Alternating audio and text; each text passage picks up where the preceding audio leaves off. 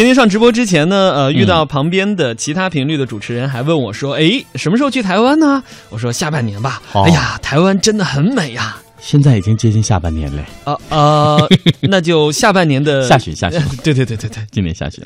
呃，那刚才说到这个台湾哈，台湾有三美：美景、美德、美食哈。哦。那从这个夜市小吃到星级饭店，那有统计呢，去年各地来台湾的游客是达到了九百九十一万人次。嗯。那这为台湾的餐饮界可以说带来了不小的收益哈。是。呃。初步估算是有六百六十五亿元新台币的收入哇！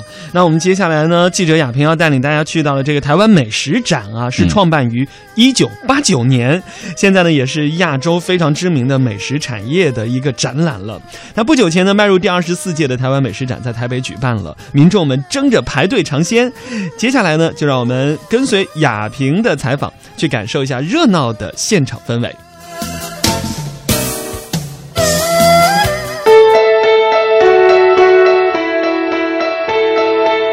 月十七日，为期四天的二零一五台湾美食展在台北世贸一馆盛大登场。三、二、一，台湾美食展！今年的美食展是台湾历年来规模最大的厨艺美食交流平台。首度接手主办台湾美食展的台湾观光协会会长赖瑟珍表示，前来感受美味的台湾民众可以参观五大特色展区。以及十六个大型主题馆，美食跟美景最能打动人心。二十五年前，由观光旅馆工会蔡金山总干事开办了台北中华美食展。二十多年来，它不仅成为厨艺切磋的平台、厨师的舞台，也大幅提升台湾美食在国际间的地位。今天这场被媒体称为规模最盛大、大厨总动员。能一扫十案阴霾的美食展，所有的这些努力，造就了今年美食展有十之艺、十之器、十之彩、十之旅五大展区、十六个主题馆。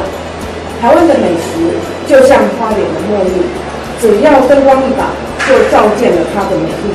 感谢所有参赛参展单位，包括大陆的贵州、日本的四川，因为你们的参与参展。让大家看到、吃到、闻到、听到，也能买到台湾美好幸福的好滋味。台湾观光协会会长赖世珍指出，以过去举办多年台北国际旅展的丰富策展经验，一定能把台湾美食展再度推向高峰，让台湾美食产业重新擦亮金字招牌，努力呈现台湾美食的高质感、深广度、多味美，让所有参观者。都能满载而归，收获满行囊。据了解，迈入第二十四届的台湾美食展，为台湾餐饮上下游产业注入一剂强心针，并带动产业经济效益。记者也特别采访了台旅会会长谢伟军。谢局长啊，我们有感受到那么盛大的一个台湾美食展的这样一个开幕式啊，然后亚萍也看到了啊，我们的一个今年啊台湾美食展的主题叫“台湾美好时代”，这个时代呢是食物的食，呃，所以呢也想请局长呢跟大家来解读一下啊，这样非常美好的这六个字。台湾美好时代哈，啊，事实上它表示了一个意思啊，它是包含的。五项这个特殊的元素，一个就是食之艺，就是它的它的厨艺；食之器，它的它的器皿；食之材，就是它的这个在地的农产品；一个食之旅，食之旅就是美食加美景。那伴手礼，你还有很多这个跟美食有关的这个伴手礼也可以购买。所以是食之艺、食之器、食之材、食之旅跟伴手礼。那这个。所谓台湾美好时代啊，食是食是食物的食啊，呃，它最主要是表示说你这个呃吃吃吃这个当季，然后诶吃这个食在地，就说你你到什么地方去啊，你就要吃在地的食材。那当季有有什么好吃的呢？像譬如说这阵这阵子这个竹笋特别好吃，哎，那那你你就吃竹笋。那台湾呢，一年四季有很多这个很棒的水果，那这个水果这个也都可以这个这这这个入菜的，而且你到每个地方去都吃不一样特色的东西。台旅会会长谢伟军指出，美食一直是台湾的观光利器。美国有线电视新闻网 CNN 在不久前举办的网络世界美食投票中，台湾地区以压倒性的票数高居世界榜首。而本届美食展涵盖台湾各县市的饭店、餐厅、交通、餐具、厨具、伴手礼、糕饼烘焙，以及各县市农会、商圈、美食协会。厨艺协会以及来自大陆的贵州省和日本香川县等二百个参展单位、六百二十个摊位，希望本届美食展能重塑台湾美食形象，引导消费者重新审视自己饮食生活的态度，认识从产地到餐厅的过程，尊重土地与季节时令，减少食物里程，多吃当季在地食物，一起吃出美味和健康。这一次啊，我看到大家关注了有两个展馆是呃大家最喜欢的，有一个呢是啊铁道便当啊，这个呢就是其实现在有很多大陆朋友，尤其是那种喜欢火车迷追火车的，大家每次回去啊在部落格上去分享的时候，也会特别提到我们的这个火车便当、铁道便当啊。这次把它集中起来了，我看有好几个车站啊，就台中车站或高雄车站都有来哦。呃，是的。呃，我我想这个不止这个台北的便当、台中的便当、南部的便当，我还可以跟各位分享，还有台东池上的便当。哦，呃，铁路便当啊是非常具有这这个历史意义的一个一个产品，嗯，而且它的这个铁路便当的这个石器，就它的器材啊，也都是这个特别的怀旧。看好古早，是那种以前那个圆圆的那个。对对对对对对对对。从远远的那那个铁盒子，然后还还要变变成这个这个木盒，这这这个等等的，那呃，那那基本上它的这个不管是外盒，还是说它的味道啊，都可以让我们回想到这个爷爷奶奶的那那个时代，特别觉得呃，感觉上。